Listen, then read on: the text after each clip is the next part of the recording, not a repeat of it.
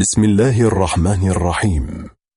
نرفع آيات العزاء لمقام صاحب العصر وولي الأمر عجل الله فرجه الشريف في مصاب جده الإمام الحسين عليه السلام.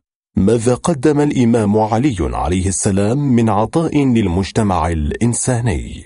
نقدم لكم محاضرة سماحة الحجة السيد منير الخباز دام عطاؤه في الليلة الثانية. من شهر محرم الحرام لعام 1442 للهجرة النبوية بعنوان حقوق الإنسان والمشروع العلوي وذلك في حسينية السنان بالقطيف. صلى الله وسلم عليك يا رسول الله وعلى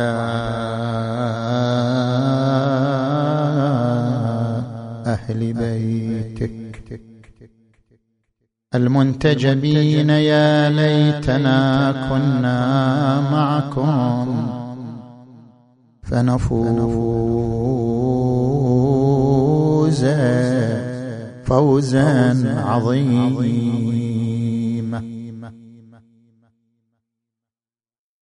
أعوذ بالله من الشيطان الغوي الرجيم. بسم الله الرحمن الرحيم. هو الذي خلق لكم ما في الأرض جميعا. ثم استوى إلى السماء فسواهن سبع سماوات. وهو بكل شيء عليم. آمنا بالله صدق الله العلي العظيم.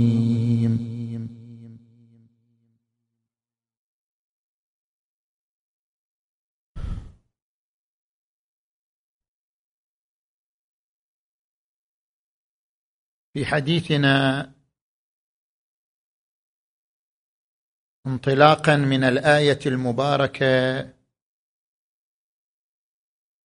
نتناول ثلاثة محاور. في الركائز القانونية للحق الإنساني والمعيار الفلسفي لثبوت الحقوق والشخصية الحقوقية في نهج الإمام علي بن أبي طالب عليه السلام. المحور الأول ما هي الركائز التي يعتمد عليها الحق حق الإنسان؟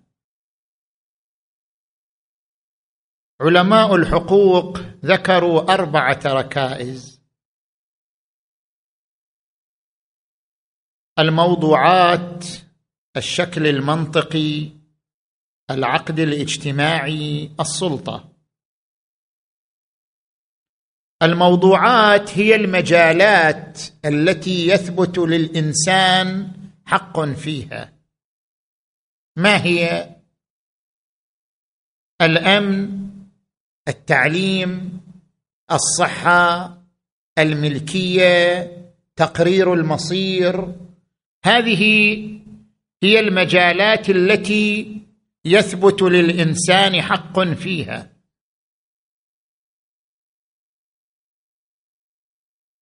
الشكل المنطقي هو عبارة عن محتوى الحق. ما معنى أن لي حقا؟ الحق هو تزاوج بين الحرية والواجب. مثلا عندما يقال للإنسان حق الملكية حق معنى ذلك أن له حرية أن يتملك الثروة بأساليب متعددة ولكن في نفس الوقت هذه الحرية محدودة بواجب أن لا يعتدي على أملاك الآخرين. أن لا يزاحم بملكه أملاك الآخرين. فكل حق محتواه مزدوج من حرية وواجب. هذا ورد عن الإمام علي عليه السلام عندما قال الحق أوسع الأشياء في التواصف. وأضيقها عند التناصف. لا يجري لأحد إلا جرى عليه. يعني ما يعطى الحرية إنسان إلا وعليه واجب. لا يجري لأحد إلا جرى عليه. ولا يجري على أحد إلا جرى له. هو تزاوج بين الحرية والواجب. الركيزة الثالثة العقد الاجتماعي المجتمع البشري بانتخابه بتبانيه ينقل المجتمع من مجتمع تسوده الفوضى والاستقلال إلى مجتمع مدني تسوده لغة القانون. فالعقد الاجتماعي الذي يحول المجتمع إلى مجتمع مدني ركيزه اساسيه في الحق. الركيزة الرابعة السلطة. السلطة دورها حماية الحقوق حماية الأموال حماية الحريات. كما سيأتي عن الإمام أمير المؤمنين علي عليه السلام هذه هي الركائز الأربع لأي حق من حقوق الإنسان. نأتي الآن إلى المحور الثاني. ما هو المعيار الفلسفي لثبوت الحق؟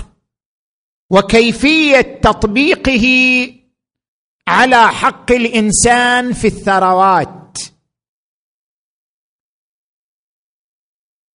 حتى يتضح لنا المعيار في ثبوت الحق كيفية تطبيقه على حق الإنسان في الثروات.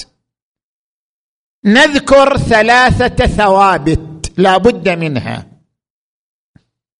الثابت الأول الحق يعتمد على ركنين بحسب تعبير الفلاسفة علة فاعلية وعلة غائية. يعني عمل وهدف بتعبير آخر.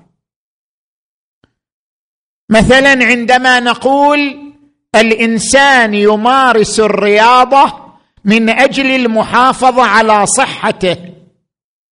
ممارسة الرياضة علة فاعلية. المحافظة على الصحة علة غائية. كل عمل ينتج هدفا فهو عله فاعلية. وكل هدف يترتب على العمل فهو علة غائية. الحق أيضا يعتمد على ركنين عمل وهدف. علة فاعلية وعلة غائية. مثلا المرأة المرأة بمجرد أن تلد في أول ثواني مخاض الولادة وهي تعيش مخاض الولادة يتكون في ثديها هذه المادة اللبنية. يولد الطفل والمادة اللبنية في ثدي أمه تنتظره. اذا هنا علة غائية. الهدف من وجود هذه المادة اللبنية توفير غذاء لهذا الوليد. ما اليها هدف آخر؟ اذا هناك علة غائية. بما أن هناك علة غائية فللطفل حق في حليب أمه لأن الغاية من وجود هذه المادة هي توفير غذائه. فله حق في الحصول على غذائه. كيف يحصل غذائه؟ يجي دور العلة الفاعلية دور العمل حتى يحصل غذائه. بمجرد أن يوضع فم الطفل على ثدي أمه بطريقة غريزية ما يحتاج أحد يعلم الطفل ابدا. بمجرد أن يوضع فمه على ثدي أمه يمتص غذاءه بطريقة فطرية غريزية جبل عليها الإنسان. هذه العملية التي يمارسها الطفل حتى يحصل على حقه في الغذاء عله فاعليه. ووجود الغذاء في ثدي أمه علة غائية. فالحق اعتمد على ركنين علة غائية وعلة فاعلية. عمل وهدف. هذا الثابت الأول. نجي إلى الثابت الثاني. الإنسان له حق في الثروات. كل إنسان له حق في ثروات الأرض في معادنها في طاقات الطبيعة. من أين ثبت للإنسان حق في ثروات الأرض؟ من أين؟ وكيفية حصوله على هذا الحق. هذا الموضوع يحتاج إلى تأمل وتركيز.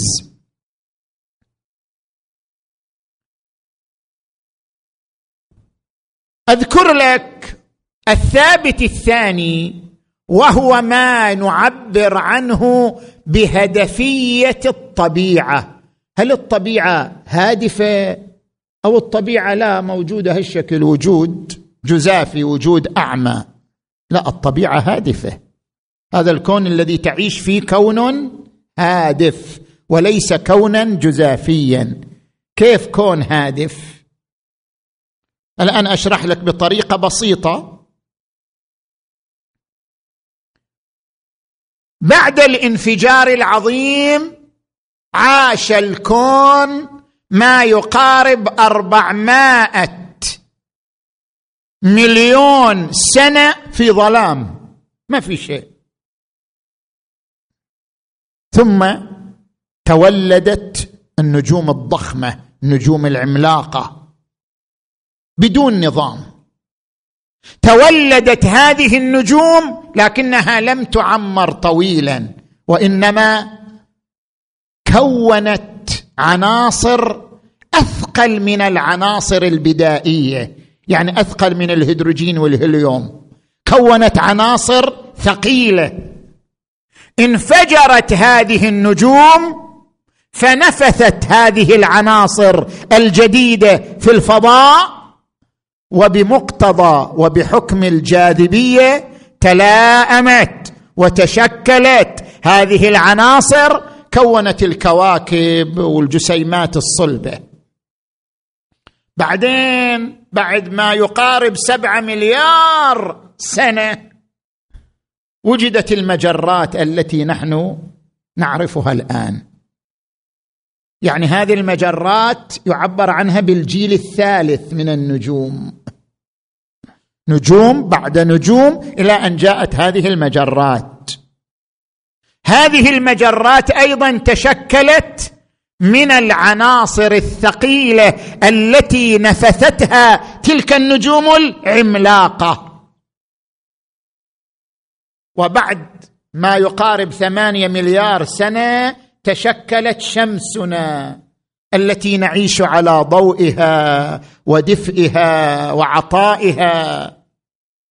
هذه الشمس من أين جاءت؟ نفس العناصر. الشمس خليط من العناصر التي نفثتها النجوم العملاقة التي انفجرت تكونت الشمس بسبب الجاذبية.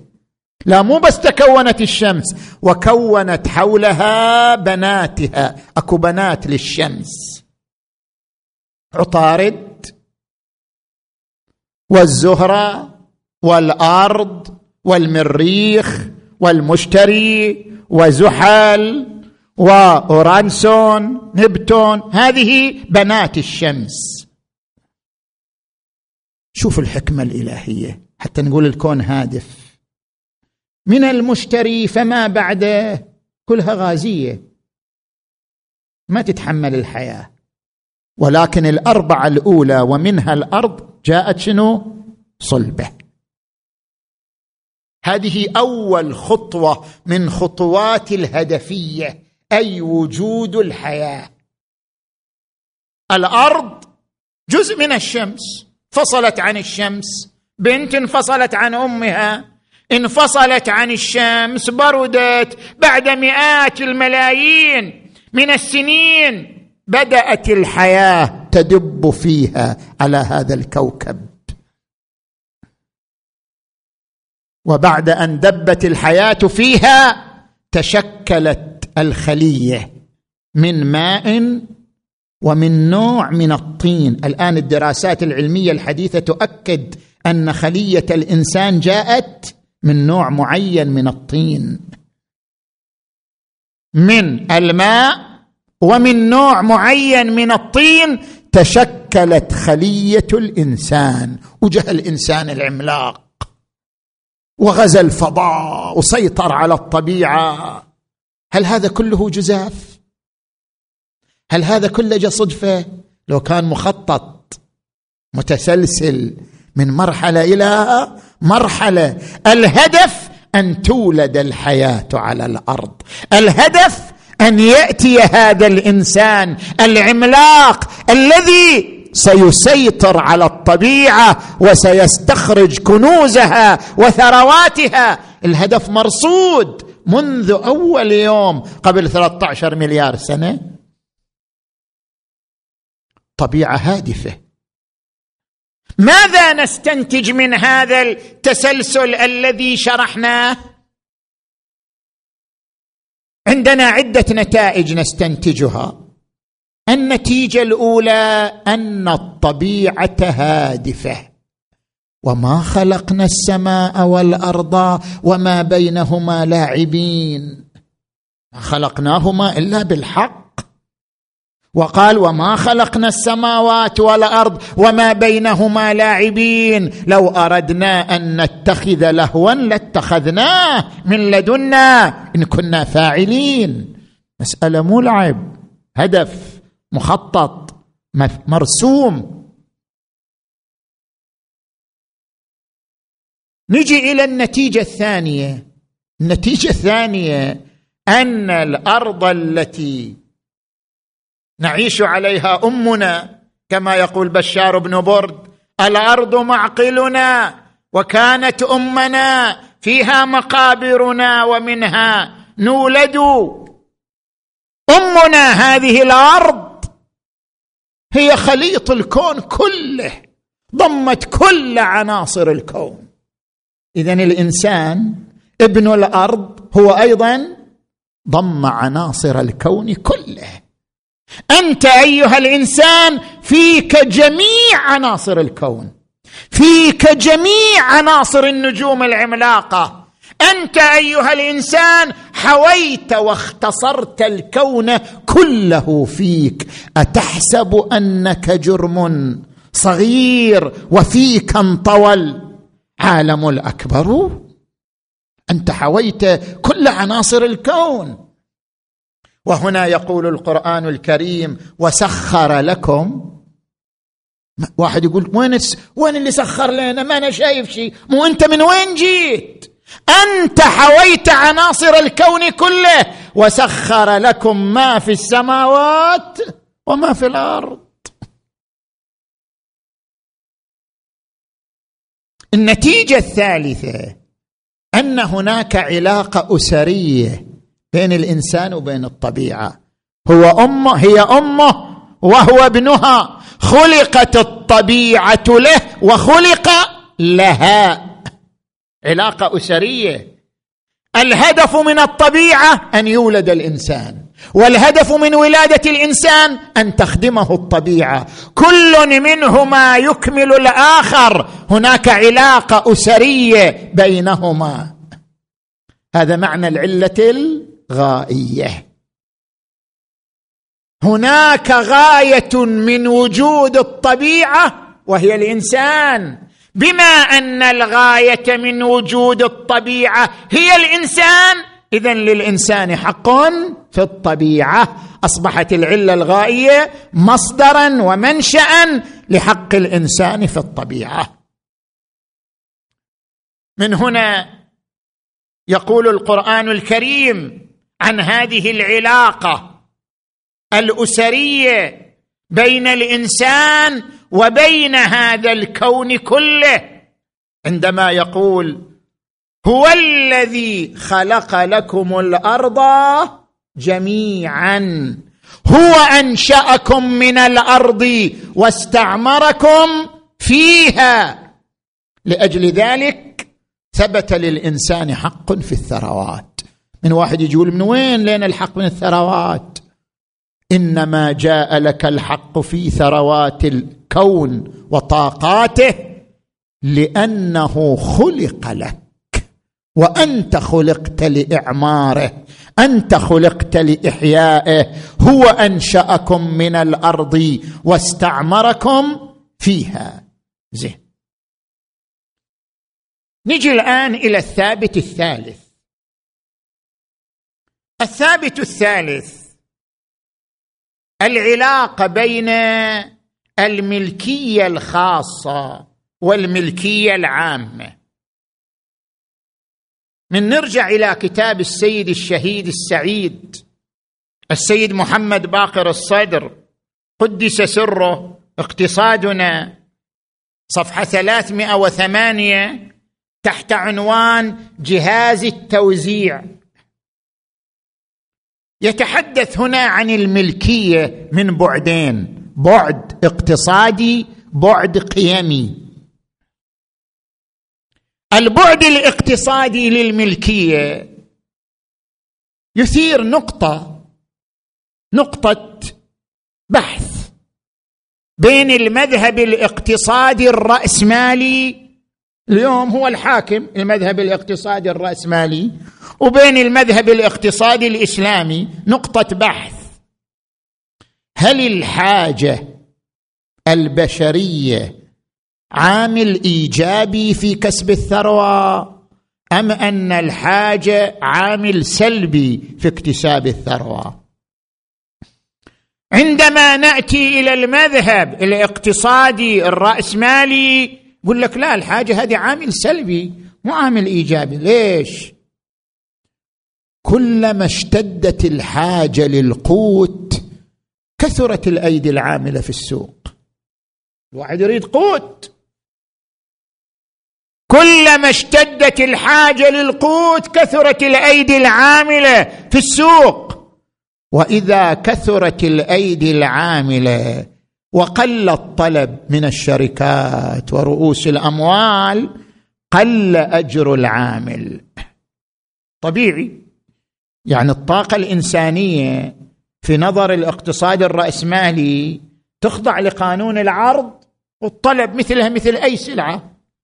انت بكبرك سلعة في الاقتصاد الرأسمالي. انت أيها الطاقة الإنسانية العملاقة انت كطاقة خاضع لقانون العرض والطلب.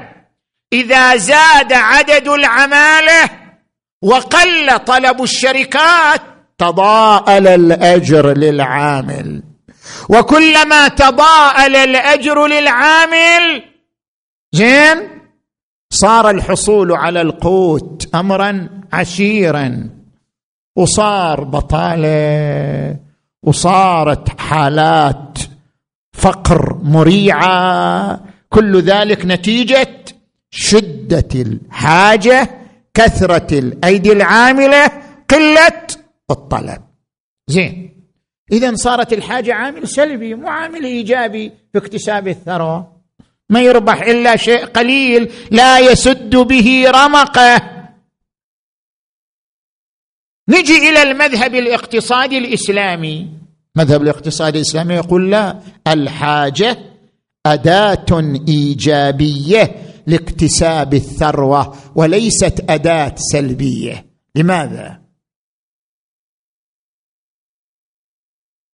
عندنا أداتان لاكتساب الثروة. الأداة الأولى العمل. تشتغل. العمل أداة لاكتساب الثروة. الإمام أمير المؤمنين علي عليه السلام يقول من أبطأ به عمله لم يبطئ به نسبه. قيمتك مو بالنسب قيمتك بالعمل بالعطاء بالإنتاج. كما قال عليه السلام قيمة كل امرئ ما يحسنه ما ينتجه. العمل أداة للكسب. تملك نتيجة عملك. لماذا؟ لأن علماء الحقوق كما ذكرنا في المحاضرة السابقة يقولون الحقوق منتزعة من طبيعة الإنسان. وإذا نرجع نحلل طبيعة الإنسان نجد من أقوى غرائزه غريزة التملك والسيطرة والاستئثار. لأنه يمتلك غريزة التملك أعطاه الإسلام شنو؟ حق التملك. أن يمتلك نتيجة عمله نتيجة كدحه. طيب. اذا العمل أداة لاكتساب الثروة. وهناك أداة إيجابية أخرى لاكتساب الثروة ألا وهي الحاجة. كيف الحاجة أداة لاكتساب الثروة؟ عندنا الناس فئات ثلاثة. فئة ما شاء الله.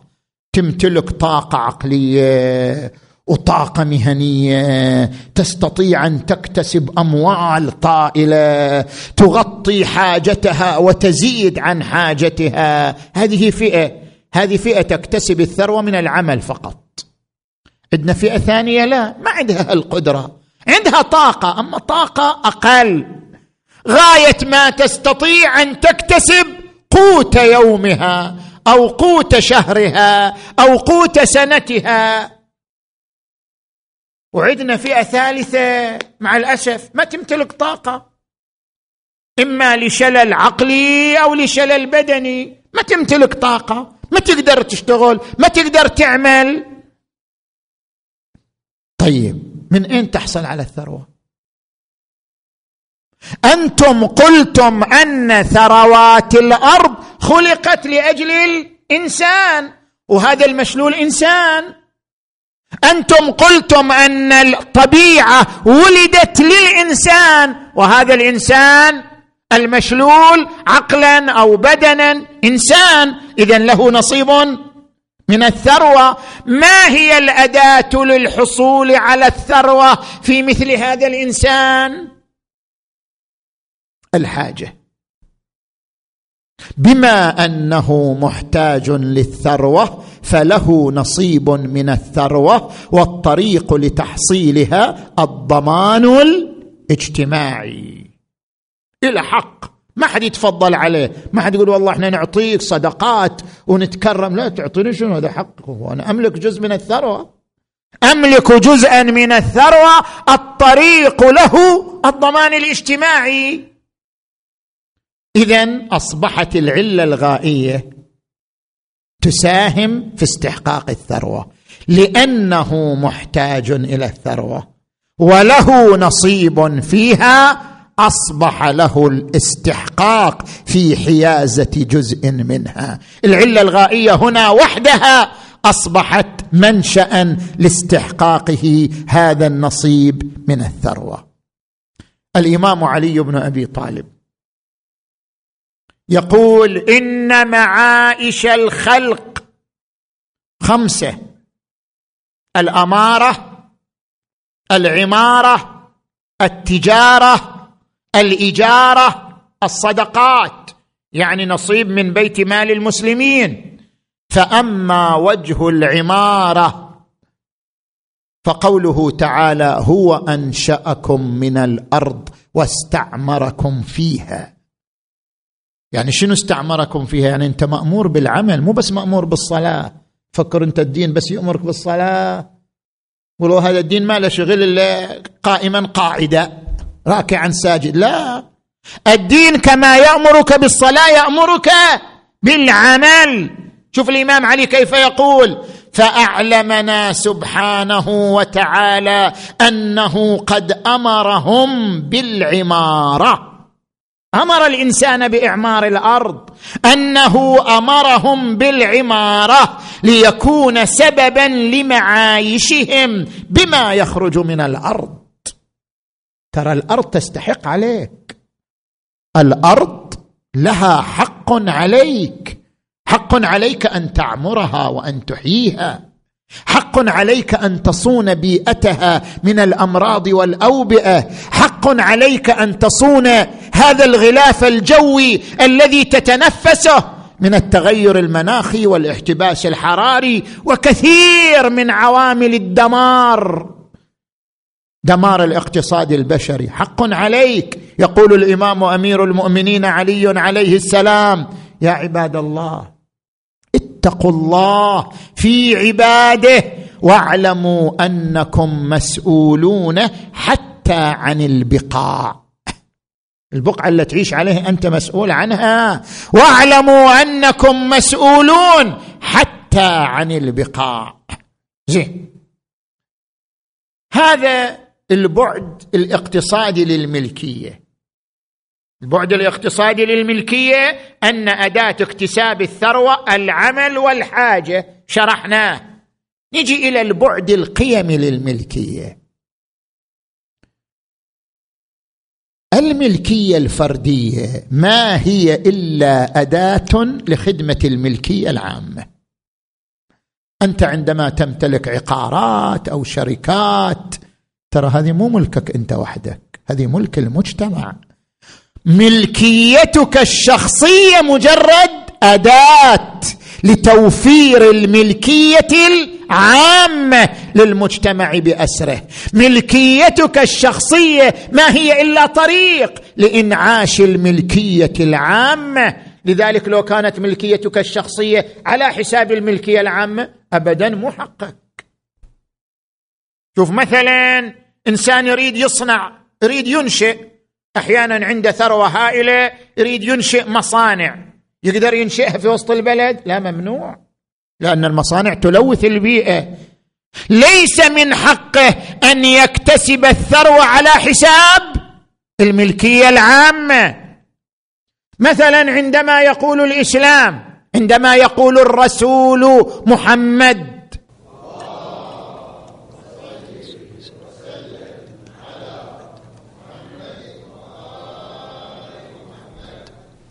من أحيا أرضا مواتا فهي له. يجيك واحد والله يطلع البار و... ويحيي إلى مئة كيلو متر يقول والله هذه لي. الرسول قال لا قال من أحيا أرضا مواتا فهي له. في حدود الملكية العامة انت مو تملك الأرض. لو إنسان عنده شركات عملاقة يقدر يحيي لشنو؟ يحيي له مئة مليون كيلو متر يعني يملك الأرض. لا. تملك بما لا يؤثر على الملكية العامة بما لا يؤثر على الثروة العامة. لذلك الملكية الفردية ما هي إلا أداة لخدمة الملكية العامة. وهذا ما نستفيده من القرآن ونهج علي بن أبي طالب. نجي إلى القرآن. اقرأ قوله تعالى ولا تؤتوا السفهاء أموالكم التي جعل الله لكم قياما. سفهاء عندهم أموال لا تعطيهم الأموال. ليش؟ لأن سفهاء يبذرونها يتلفونها. اذا وين تروح أموالهم؟ حافظوا عليها استثمروها. اعملوا فيها بالتنمية والإنتاج ولا تؤتوا السفهاء أموالكم التي جعل الله لكم قياما. شوف تعبير دقيق. يقول هذه الأموال هي إقامة لاقتصادكم إقامة لثروتكم إقامة لحضارتكم. فلا تسلموها للسفهاء التي جعل الله لكم قياما. يعني الملكية الفردية ما هي إلا خادم للملكية العامة وللمصلحة العامة. ويأتي علي بن أبي طالب. قلنا علي هو ترجمان القرآن. بعد النظر. الفلسفة اللي يطرحها القرآن يطرحها علي بن أبي طالب عليه السلام. يجي الإمام علي يقول الثروة هي ملك للجميع. ما رأيت نعمة موفورة إلا وإلى جانبها حق مضيع. ما جاع فقير إلا بما متع به غني. قوت الفقير أكله الغني. ما جاع فقير إلا بما متع به غني. ويقول عليه السلام لكل ذي رمق قوت حتى الطير حتى النمله حتى الحشرة إليها نصيب من الثروة إليها نصيب من الطعام. لكل ذي رمق قوت الثروة خلقت لجميع الكائنات الحية. فلجميع الكائنات الحية نصيب من القوت نصيب من الثروة لكل ذي رمق قوت. اذا عرفنا ما هو المعيار الفلسفي في استحقاق الحق هو العامل قلنا علة غائية وعلة فاعلية وطبقناه على استحقاق الإنسان لثروات الأرض. نجي الآن إلى المحور الثالث والأخير. الشخصية القانونية الحقوقية في نهج الإمام علي بن أبي طالب. عليه السلام. هناك دراسة نشرتها جامعة أهل البيت العالمية بعنوان الحقوق والحريات في منظار علي بن أبي طالب. عليه السلام. هذه الدراسة قسمت المجالات التي وضع الإمام علي الحقوق فيها. المجال الشخصي المجال السياسي المجال الاقتصادي المجال الاجتماعي. في كل مجال من هذه المجالات فكر أبو الحسن ووضع مجموعة من الحقوق والصور. نجي إلى المجال الأول المجال الشخصي. أنت الآن كشخص جالس تستمعني تقول شنو حقوقي أنا كشخص؟ ماذا يقول الإمام علي عن حقوقي الشخصية؟ من أهم الحقوق الشخصية حقوق ثلاثة حق الإنسان في الحياة. هناك قصتان عجيبتان يذكرهما المؤرخون عن الإمام علي عليه السلام. القصة الأولى امرأة والعياذ بالله زنت وهي متزوجة يعني محصنة. وكانت أيضا حامل. فجيء بها إلى الخليفة وشهد عليها الشهود يعني ثبتت عليها المشكلة. فأمر الخليفة بإقامة الحد عليها. فقام له الإمام علي عليه السلام قال له إن كان لك سبيل عليها فأي سبيل لك على ما في بطنها؟ وهذا نفس محترمه اللي في البطن فأي نفس لك على ما في بطنها؟ قال وكيف أصنع؟ قال دعها حتى تلد وترضع يعني الولد ياخذ حقوقه. فإذا وجدت من يكفل لها ولدها أقم عليها الحد. يعني هذا الجنين إلى حق في الحياة وإلى حق في الكفالة. نفس محترمة. القصة الأخرى أبو موسى الأشعري كان من الولاة من قبل الإمام علي عليه السلام كتب إليه إن ابن أبي الجسري إنسان إن ابن أبي الجسري دخل فوجد رجلا على زوجته فقتله. الآن إحنا شو نسوي؟ قال شنو هي لعبة؟ يعني شاف واحد وقتله. يعني النفس المحترمة بهذه الدرجة. قال إما أن يأتي بشهود أربعة يشهدون على ما ذكر وإلا دفع عن الرجل برمته. يعني يدفع دية الرجل الذي قتله. وهذه نفس محترمة. لا تذهب سدى يدفع ديته. إن لم يأتي بشهود أربعة يشهدون على ما ذكر. زين نجي إلى الحق الثاني. حق الإنسان في كرامته في سمعته. الآن تشوف هالأيام مع الأسف. نتيجة انفتاح وسائل التواصل. كل واحد ماسك وسائل التواصل وطلع اللي في قلبه كله. سباب وشتم وقذف وتعريض بالناس وهتك للأعراض وخلاص ما دام ال... ما دام الوسيلة أمامه نفس عن روحه. زين وهذه مشكلة حرمات الناس. أعراض الناس كرامة الآخرين. لذلك عدة من الدول وضعوا قوانين. الإنسان اللي يشتم يعرض باحد يهتك عرض أحد أو سمعة أحد يعاقب يجرم. ولقد كرمنا بني آدم ومن كرامة الإنسان أن لا يساء إلى سمعته. الإمام علي وضع حدا في زمانه. وضع حدا للهجاء. وبعض الشعراء يهجون بعض الشخصيات يعزر. إذا واحد يهجو إنسان يعتدي على حرمته يعزر من قبل الإمام أمير المؤمنين حفاظا على حرمات الناس وعلى كراماتهم. الحق الشخصي الثالث حق الإنسان في الثروة. أن توزع الثروة بشكل متساوي. أن توزع الثروات الرواتب الجوائز بشكل متساوي. إمام علي عليه السلام. طبعا أنتم تعرفوا الإمام علي جاء وأكو تركه ثقيلة.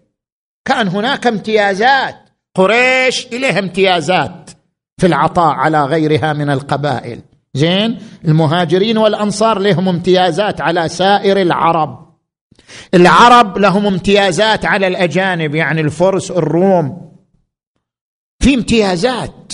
الإمام علي من أول يوم في المدينة خطب ألغى الامتيازات. الإمام علي عليه السلام ساوى بين المواطنين في العطاء. وقال أنتم عباد الله والمال مال الله يقسم بينكم بالسوية لا فضل لأحد على أحد. وجاءه رجل من الأنصار ومعه عبده الذي أعتقه. عند عبد أعتقه وجوية. قام الإمام علي اعطاه ثلاثة دراهم وأعطى العبد ثلاثة دراهم. شنو القصة هذه؟ اعترض عليه قال يا أمير المؤمنين أتساويني بعبدي الذي أعتقته قبل يومين؟ كيف تساوي معه في العطاء؟ قال يا هذا إني نظرت في كتاب الله فلم أجد لولد إسماعيل فضلا على ولد إسحاق. شنو الفرق؟ جميع راجع لآدم. وقال علي عليه السلام أيها الناس إن آدم لم يلد عبدا ولا أمة. إن الناس كلهم أحرار ولكن الله خول بعضكم بعضا. هذا المجال الأول المجال الشخصي. نجي إلى المجال الثاني المجال الاقتصادي. هناك نوعان من الحق. وضعهما الإمام علي عليه السلام في المجال الاقتصادي. الأول حق الإنسان في فرصة العمل. كل واحد لازم يهيأ له فرصه عمل. وهذا ما عبر عنه الإمام علي عليه السلام بقوله من أبطأ به عمله لم يسرع به نسبه. وقيمة كل امرئ ما يحسنه. دخل الإمام علي إلى سوق البصرة. وجد رجل يتسول. قال لما يتسول؟ قالوا هذا نصراني. كان يشتغل ولكن كبر وعجز عن العمل فأصبح يتسول. قال ويحكم استخدمتموه.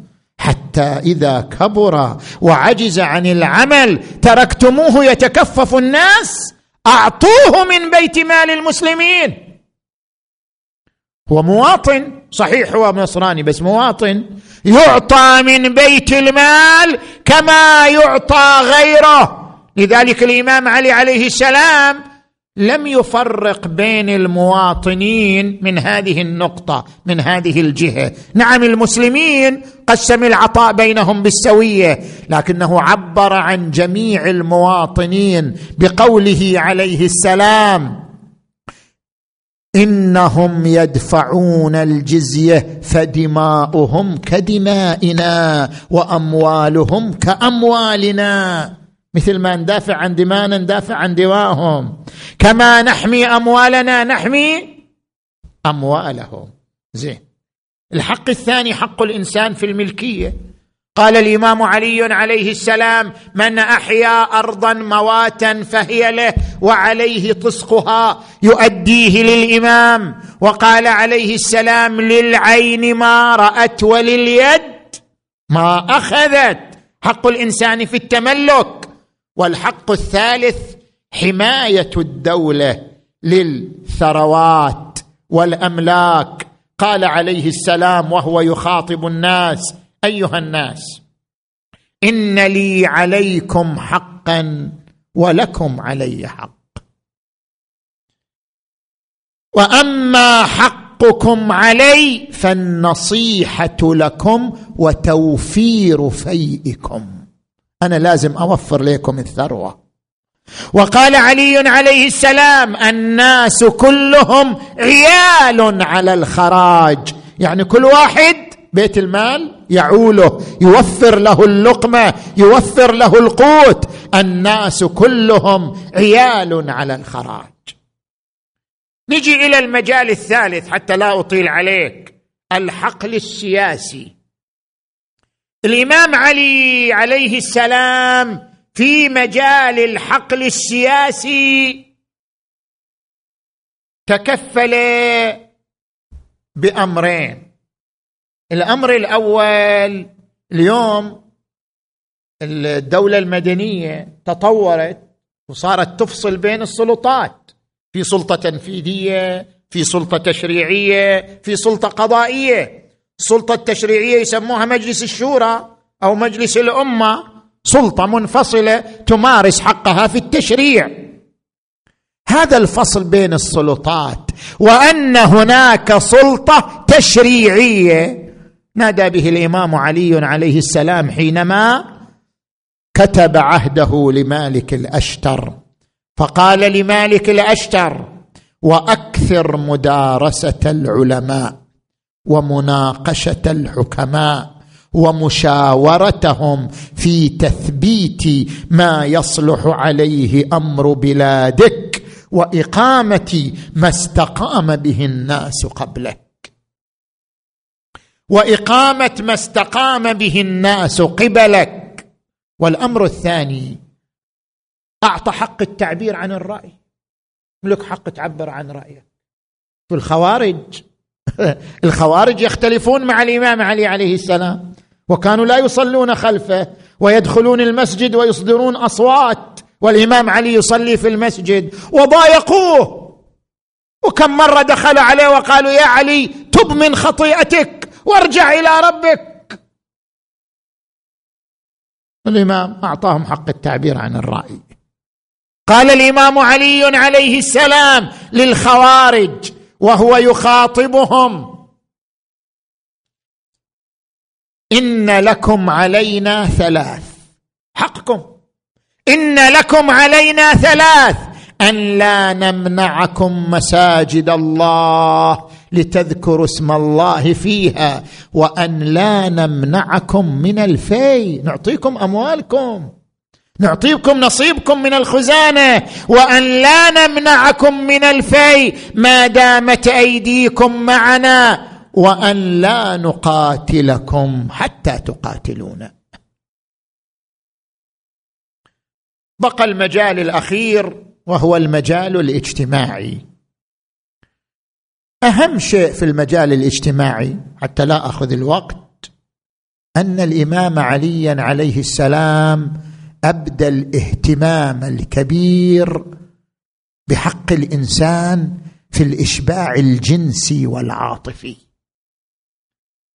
هذه نقطة كثير من الناس قد لا يلتفت إليها. كيف الإمام علي عالج حاجة لدى الناس الحاجة الجنسية والحاجة العاطفية؟ الآن أذكر لك بعض الألوان. من سيرته تركز على الاهتمام بهذه النقطة. جاءته امرأة وقفت عليه وهو جالس مع أصحابه. قالت ما ترى أصلحك الله وأثرى لك أهلا في فتاة ذات بعل أصبحت تطلب بعلا. هي متزوجة لكن تريد زوج. في فتاة ذات بعل أصبحت تطلب بعلا بعد إذن من أبيها. أترى في ذاك حلا؟ قام الأصحاب عليه قال شنو متزوجة تطلبي زوج؟ قال دعوها. يا أمة الله أحضري لي زوجك. فلما جاء زوجها طلقها منه. وزوجها برجل آخر. قالوا كيف؟ قال إنه لا يقدر على وصالها. هي ما طلبت زوج إلا لأن الزوج عاجز عاجز عن وصالها. عنين أو عنده مشكلة. المهم هذا غير قادر على وصالها. طلقها زوجها من رجل آخر. اذا هو قاعد يهتم بهذه الجهات يغطي هذه الحاجات. لكي لا تترتب عليها أمراض وقضايا خلقية كثيرة.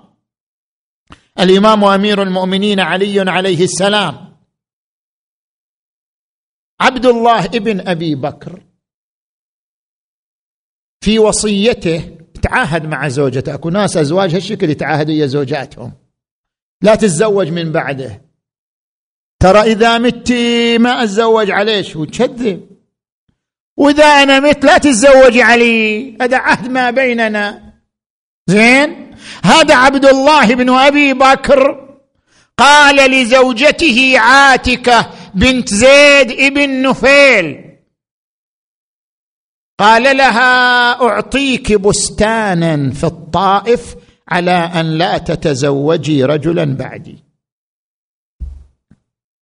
قبلت بستان وفي الطائف. قبلت. توفى زوجها عبد الله بن أبي بكر أخذت البستان. بس شافت نفسها محتاجة للزواج. بتقدر تعيش بدون زوج. الحاجات المادية لا تغطي الحاجة العاطفية والحاجة الجنسية. فأقبلت إلى الخليفة وشكت إليه. الخليفة رفع الاستفتاء إلى الإمام علي عليه السلام. قال الإمام علي بسيطة ترد البستان إلى أهله وتتزوج. ردت البستان إلى ورثته وتزوجت من بعده. اذا الإمام علي عليه السلام عالج هذه النقطة أيضا. ورأى شابا يستمني بيده فضربه على يده وزوجه من بيت مال المسلمين. اليوم شبابنا يعيشوا هالمشكلة.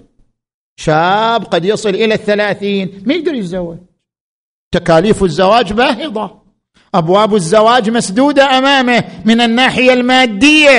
الإمام علي يرى أن من وظيفة الجهات الفاعلة في المجتمع أن تزوج هؤلاء. لكي تمنع انتشار هذه الأمراض. ضربه على يده وزوجه من بيت المال. اذا الإمام علي عليه السلام إذا قرأت شتى جهاته وإذا قرأت شتى مجالاته تجد شخصية حقوقية بصورة رائعة جذابة بصورة ناصعة جذابة على ممر تاريخ الإنسان. الإمام علي بن أبي طالب الذي عاش عيشة الفقراء وبذل الثروة لكل أبناء دولته أو حكومته أو سلطته وقال والله لو أعطيت الأقاليم السبعة على أن أعصي الله في نمله أسلبها جلب شعيرة ما فعلت. والله لو كان المال لي لساويت بينهم فكيف والمال مال الله؟ وقال عليه السلام ألا وإن لكل مأموم إماما يقتدي به ويستضيء بنور علمه؟ ألا وإن إمامكم قد اكتفى من دنياه بطمره ومن طعامه بقرصه؟ ألا وإنكم لا تقدرون على ذلك. ولكن أعينونا بورع واجتهاد وعفة وسداد. بقيت صورة الإمام علي حية متحركة. عشرين سنة الأمة قاست الحكم الأموي. بدأت تتذكر تلك الصورة الناصعة البيضاء. وجاء دور الحسين بن علي ليذكر الأمة بأهمية تلك الصورة. وبأهمية تلك القيادة التي فقدوها واستشعروا الفراغ بعد رحيلها.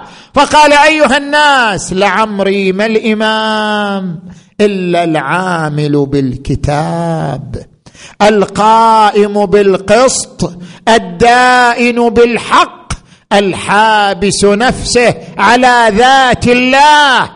جاء إلى أمير المدينة أمره بأن يبايع يزيد بن معاوية. قال يا أمير أنا أهل بيت النبوة وموضع الرسالة ويزيد رجل فاسق شارب للخمر قاتل للنفس المحترمة ومثلي لا يبايع مثله.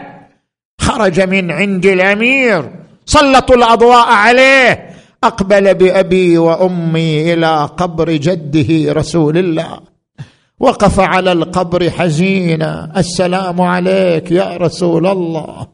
أنا الحسين فرخك وابن فرختك. إن القوم ظلموني ويريدون قتلي. هومت عيناه. فرأى جده رسول الله. في كتيبة من الملائكة. قال جد يا رسول الله خذني معك من هذه الدنيا. قال بني حسين اصبر على ما أصابك. إن لك لدرجة في الجنة لا تنالها إلا بالشهادة.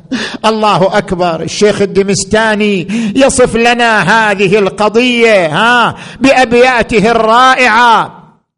ضمني عندك يا جداه في هذا الضريح علني يا جد من بلوى زماني أستريح. ضاق بي يا جد. من فرط الأسى. كل فسيح فعسى طود الأسى.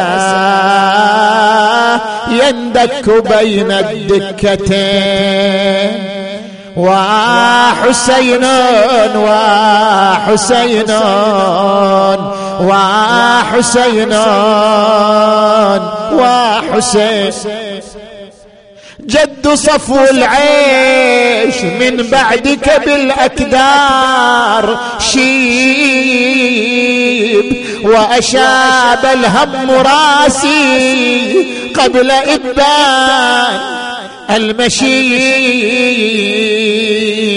فعلى من داخل القبر بكاء ونحيب. ونداء بافتجاع. يا حبيبي.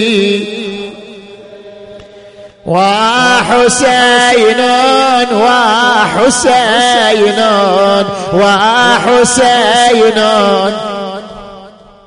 شو يقول ستذوق الموت ظلما ضاميا في كرب وستبقى في ثراها حافرا منجد. بعد وكأني بلئيم الأصل شمرين قد على صدرك الطاهر بالسيف يحز الود. إيه وحسين وحسين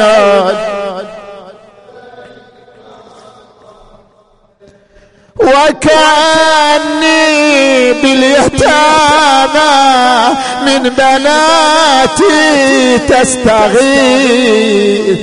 سغبا تستعطف القوم وقد عز المغيث.